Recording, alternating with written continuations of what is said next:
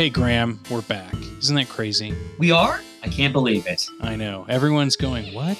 This is kind of like a soft launch announcement that you and I are going to be doing new episodes of Pumpkin Spice Podcast. If you didn't, if you couldn't tell, Graham, in your podcasting app on your phone, recently all of the episodes you and I did in like 2016 and 2017 reappeared from the dead. Wait a minute. Does that mean the holiday episodes as well? I'm glad you asked because no, they did not reappear. I kept those to myself until today, until this moment here. It is the holiday season 2022, and I figured why not re release three holiday themed episode, December specific holiday themed episodes that we recorded many years ago in no particular order. Better Watch Out, a movie known as Christmas Evil, and Black Christmas. Now, two of those movies, our buddy Max joined us on as a guest. It was a lot of fun. Hope you're doing well, Max, and still making great music. Uh, but, Graham, what would you have to say about all three of these movies? Well, sometimes uh, during Christmas, you open up packages and you don't know what anything is, and some are good and some are bad. But the episodes are all great. Maybe not all the movies are great, but don't miss uh, Christmas Evil. If you're a fan of Fiona Apple, her dad plays the serial killer Santa. So check that out. Yeah, definitely. And this is just a present from you and I to the audience to say that in 2023, you will be getting new episodes, starting with Prison. Renny Harlin masterpiece. All right, Graham, I've got to go sip on some cocoa, and I know you've got to do the same. Enjoy whichever film you're about to hear us talk about, because this is the same intro for all three of these holiday episodes. Yes, uh, we could have done three, but we decided to do one because this one was so good. This intro might be one of the best intros we've ever done, Graham.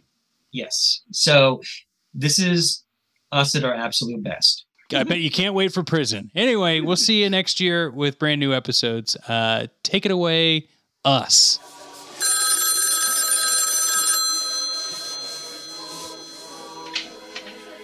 Hello? Hello?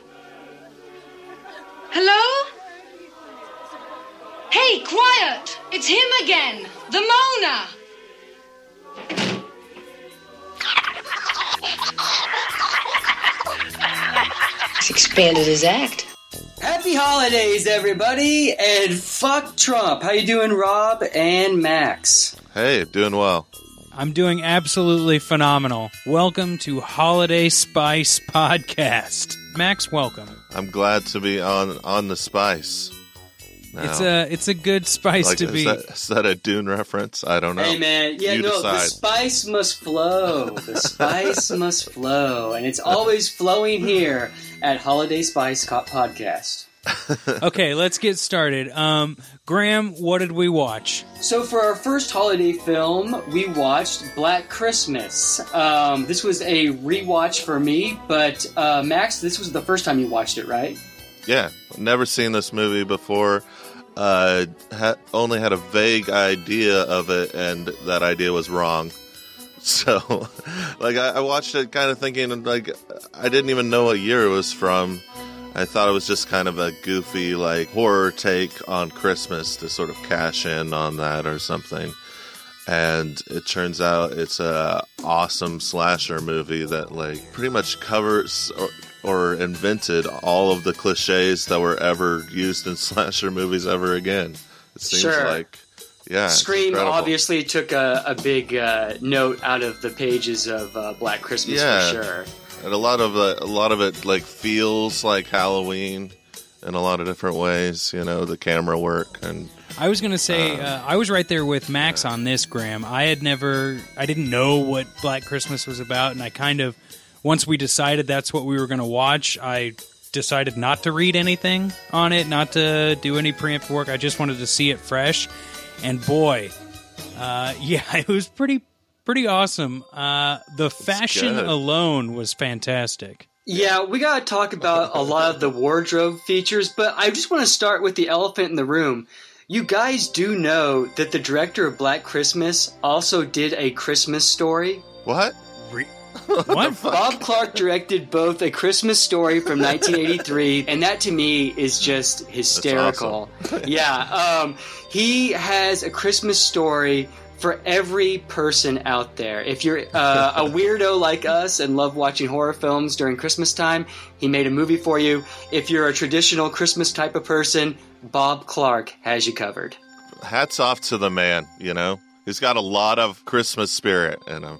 Well, he's so like he's a pretty diverse director. Um, yeah, I would say. he did uh, Porky's from 1981. Porky's is about the dudes that look at the girls in the shower I room. know, I know, I know. But um, That's what the movie's about. uh, pretty much, yeah. If I were to describe the plot of Porky's, it would be a peephole in a shower room, and that is the plot of the film. Um, but real quickly, uh, Bob Clark also directed one of my most hated films, uh, 1999's Baby Geniuses. Oh man. So this guy is all over the place, but um, I didn't want to spoil that. I just want to get your reactions from uh, the same guy that did Black Christmas. Also directed A Christmas Story, the classic holiday special. Is that they play it like twelve times on TNT on on Christmas Day. A Christmas Story. Bob Clark. I think they should have another channel that's playing Black Christmas for 24 hours. TNTX. Yeah. I'm just going to go through real quick. These women living in a sorority house are getting threatening and weird phone calls of moaning and calling them names, and then people start, women start dying one by one throughout the film until the end of the movie. Side plot uh, one of the women and her boyfriend are deciding on whether or not they're going to have an abortion. And all of this happens with a Christmas tree in the building. And apparently And that's, why it's Black Christmas. That's, yeah, that's about it as far as Christmas goes, you know, like there's I mean, definitely takes place during the holiday. Uh, you know, her dad comes to one of the girls that gets murdered at the beginning, her dad comes to pick her up to take her home for the holiday. Um I don't know if the word Christmas is ever said in the movie. So let's just give it away. Spoilers. Uh, you never find out who the killer is. It's just a guy in the attic. And at the end, he says his name, but you never see him. It's always from his point of view. And someone is falsely accused of the murder who ends up dying. The, the gentleman who wants his girlfriend to keep the baby. But Doesn't the like den mother say something at the end? Isn't she like still alive or what's going on? no, she's dead Did I up there misunder- too.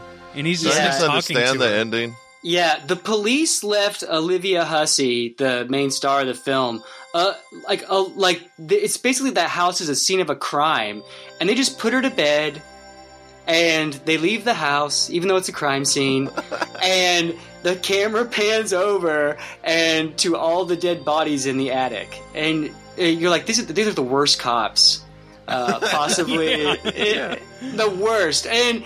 Um, um, it's funny because um, I actually was kind of let down by this film. I watched this when I was a kid, and I thought it was really cool.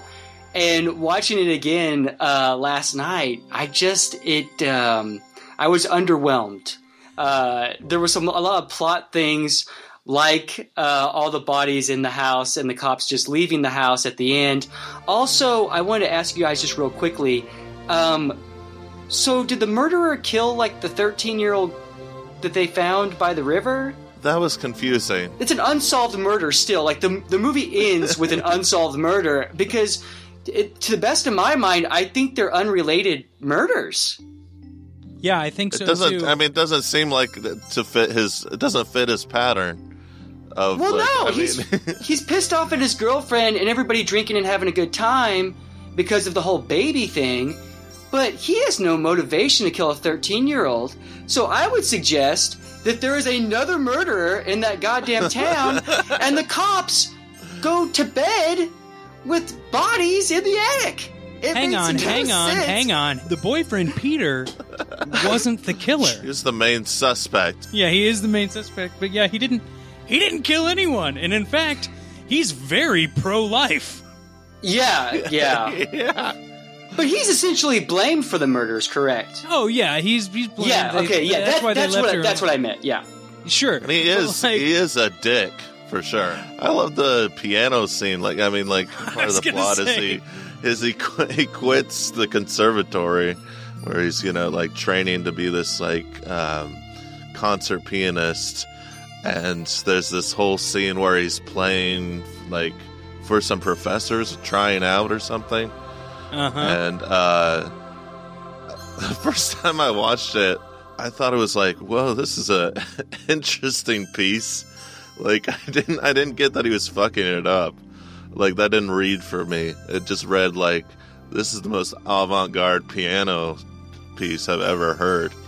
Yeah, when he's just throwing the stand inside of it. No, like when he's no at the beginning when he's playing piano for the like the teachers, and that like kind of makes him quit. Do you know what I'm talking Yeah, about? Yeah, I know exactly Oh, what yeah, you're yeah, talking yeah, yeah. about. He has Okay. a little little fit And there. he plays this insane piano like piano solo.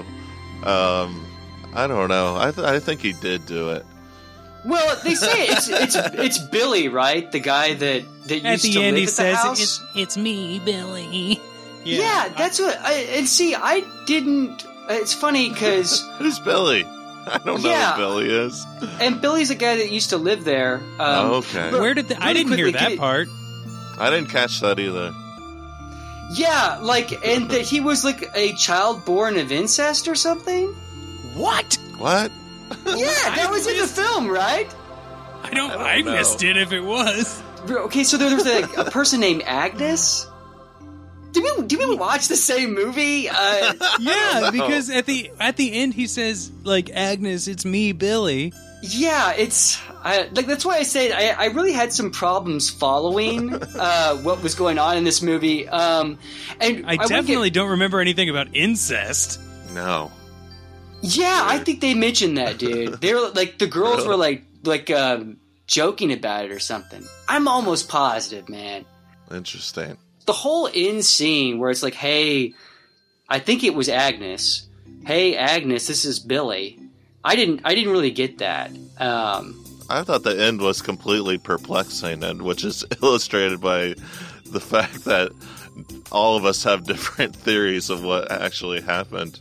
You know, Yeah. like, every everybody should be on the same page. I think if you're really like tying up a movie or like trying to create an interesting twist or something, like nobody knows what really happened in that movie. It seems like. I think they just kind of the screenwriters just kind of put their hands up in the air and said, "Well, we'll let the audience decide what happened."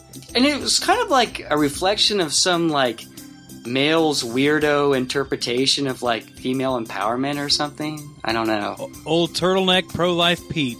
it's interesting and i think like the fact that it's canadian too i think informs a lot of like what is discussed in the movie like i don't know if like abortion would be a main topic in any like uh american slasher film you know Yeah, it's like De- Degrassi. Remember they had the abortion episode, and it aired in Canada. It never aired in America. yeah Well, and I think that More like, on more on Degrassi next episode.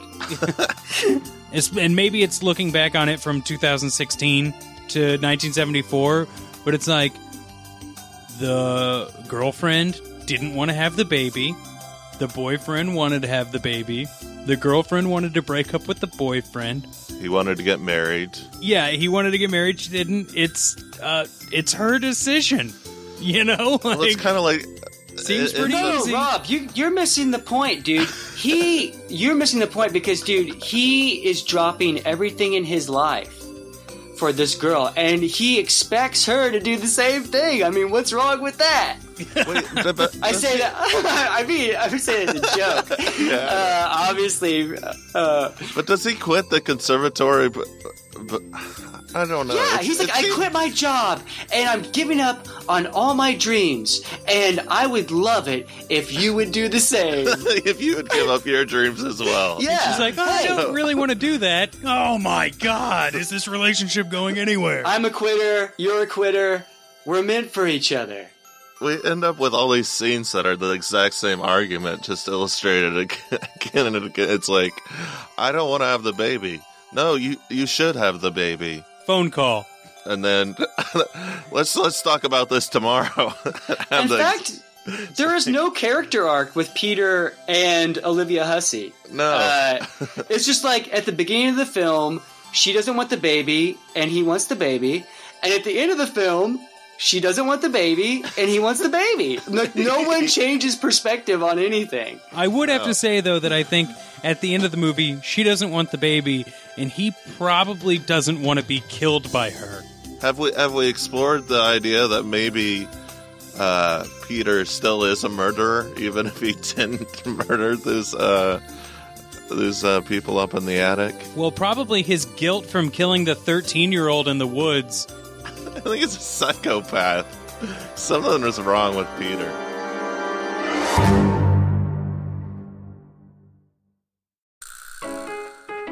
Hi, Craig here from the Bachelor Masters podcast. Do you watch the Bachelor shows ironically, like we do? Do you think critically about the socio political ramifications of what occurs in the shows, like we do? If so, we're the podcast for you.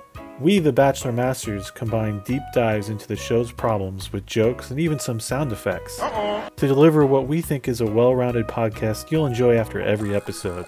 So give us a listen, as ironically as you want, on your favorite podcast app. That's The Bachelor Masters, a bridge burner podcast.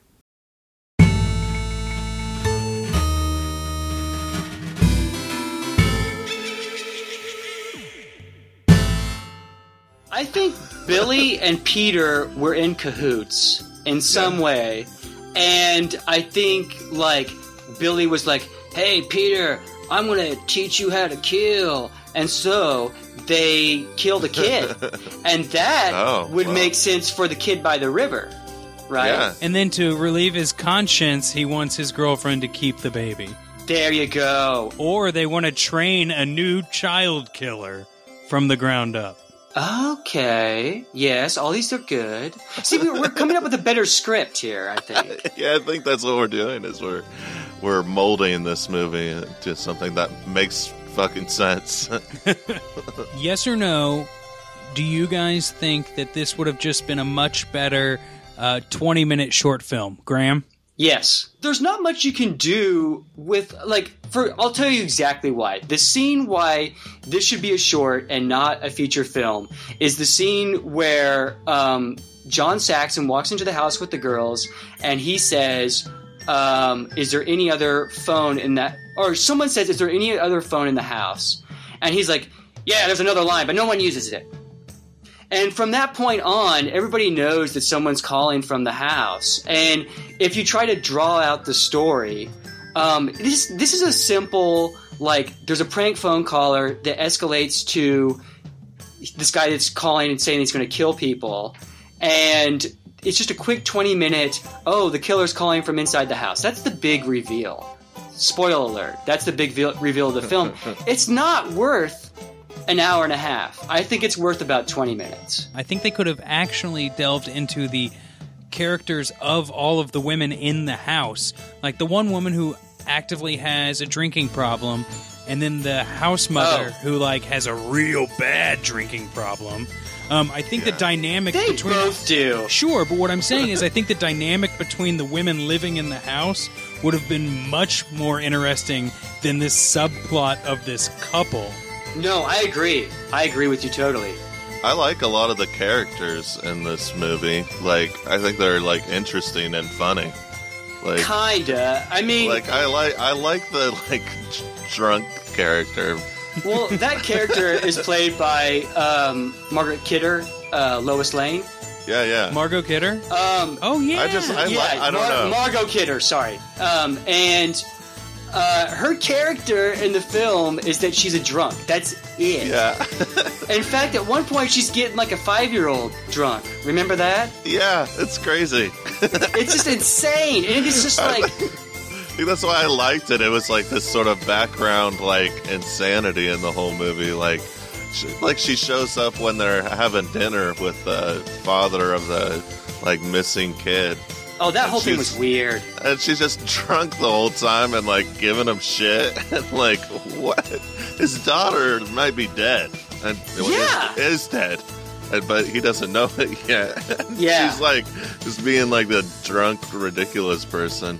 Yeah i don't know. She was a sociopath as well. So, Max, I want to talk about fashion.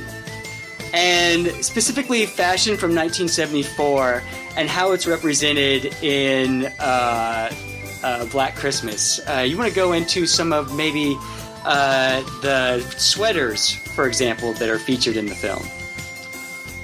you know i don't know if it was something i noticed that much i think you should remind me about some of it Well, the, the very first uh, outfit that Olivia Hussey's uh, character is wearing, Jess is her name. Um, the very Yeah. first uh, outfit that Jess is wearing is like this yellow. It's got like hands across the sweater. Do you Oh, remember yeah. this? And it forms like this like, like triangle kind of thing. And Yeah. it's like the most bizarre thing you've ever seen. And you're like, okay, well maybe she'll just wear this like in a couple of scenes. And no, she's wearing it for like the first the first act of the film. And every time she was on screen, I was like so distracted by that goddamn sweater. I was just like, all right, please turn another day so we can have a change of outfit Um, there. Uh, I liked uh, the Den Mother seemed to have a pretty uh, uh, flamboyant uh, dress style. Well. yeah, she dressed it like she was from the 50s. Yeah, Well, I can see that Which being all- the point because she was probably their age in the 50s. Yeah, okay, I get it. I don't know. We talked a lot about how the plot doesn't make any sense. the characters are pretty ridiculous. But how would you rate this mo- movie, like just like stylistically? Because I think in that department, it's pretty good. You know, it's kind of interesting. I would say for what it is and for the time frame and for some of the uh, for lack of a better word chances they took I think they did a good job. I mean, the movie was made for like six hundred thousand dollars or something like that. Yeah. Which I feel like if you gave me like ten thousand dollars, I could make a better film. But at the same time, I get it. You want to pay everyone. You got a whole bunch of costs. That being said, um, try a little bit harder. I know that that was still a stereotype and urban legend of like the call is coming from inside the house way before this movie was even made. So it's not Sure. like they were taking a lot of chances there. What do you think, Graham? Yeah, I agree. Um, and getting back to what Max said about style, um, have um, Max? I know you've seen it, but Rob, have you seen Brian De Palma's Blowout by chance? I have actually. And Okay, okay. Um, so the opening to Black Christmas, which came out in '74, and Blowout was 1981, they have very similar openings of the POV shot kind of lingering around the windows Yeah. and sort of uh, watching uh, the uh, the the girls. See, I thought that was uh, kind of a cool thing for the time. It's something that has obviously been used so much at this point that uh, it seems pretty cliche. And I should uh, I should come back and tell you I did not see Blowout. I've seen Blow Up. And I'll tell you, this movie would have been a lot better if it ended with mimes playing tennis. There you go. That's that's exactly what this movie needed. Um, but maybe more than that, a coherent script. I mean, is that so much to ask for these days? These days, These days, Yeah, I, I, I, I, as soon as I said that, I was like, "Yep, that's kind of an inappropriate content uh, comment since uh, it was made in 1974." But anyway, is it so much to ask for for a good script? it's a good cheap movie, though. You know, I think, I think it's decent. yeah. I mean, I definitely had fun watching I was it. entertained, you know, and it is Sure. kind of that level of like bad good kind of thing. But hell, I still enjoyed it, and maybe part of it is making fun of it, but like you know, it was put together uh, well enough that it was like interesting to watch. given the time, it probably felt more important having these like serious issues than it actually was. And Yeah. um I think we should keep in mind that when we look at television or movies now and it's like, "Oh, they're dealing with abortion. This is so progressive."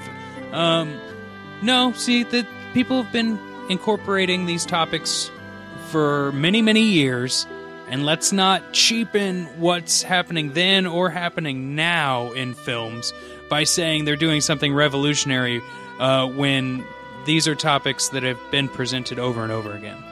Who would you recommend this movie to? A drunk five year old. Yeah, a, a drunk five year old uh, that's sitting on the lap of uh, Margot Kidder. And uh, yeah, I guess like. Um, like people that enjoy uh, sort of uh, horror films during Christmas time, but there are so much uh, better films, I think, I than think this I- one. Yeah, for sure. But I think though, and uh, I mean, we're talking about you know just clothes and stuff. I think that's the charm of this one is that it is a pretty old movie for the genre, you know, and that there's a lot of goof, goofy stuff and very dated and uh, uh, I don't know anybody who likes kind of schlocky horror stuff, um, and likes uh, it's like likes early '70s clothing styles, and and likes uh likes a good healthy debate on the issue of abortion. You know, I think will really uh, really love this movie. So if I know something is very like cheaply made and kind of independently made, uh, there's always a little bit more respect for the for it too. You know. Sure. Yeah, same here. Yeah, but a script literally costs nothing to, to make. so uh, never forget the power of a good story and a coherent plot. It's a good message. Yeah. True, Yeah. For true. this movie. Yeah. So just use your brain a little bit. Okay, probably going to wrap up this episode, guys, but we're going to come back in, uh, I don't know, maybe a week or so for another holiday spice episode of Pumpkin Spice Podcast. Max, Graham, thanks for being on. Uh, Graham, what movie are we watching next time? Um, I think we're going to go with Christmas Evil, which um, is my personal favorite uh, Christmas horror movie. Um, so stay tuned for that. It's going to be a lot of fun.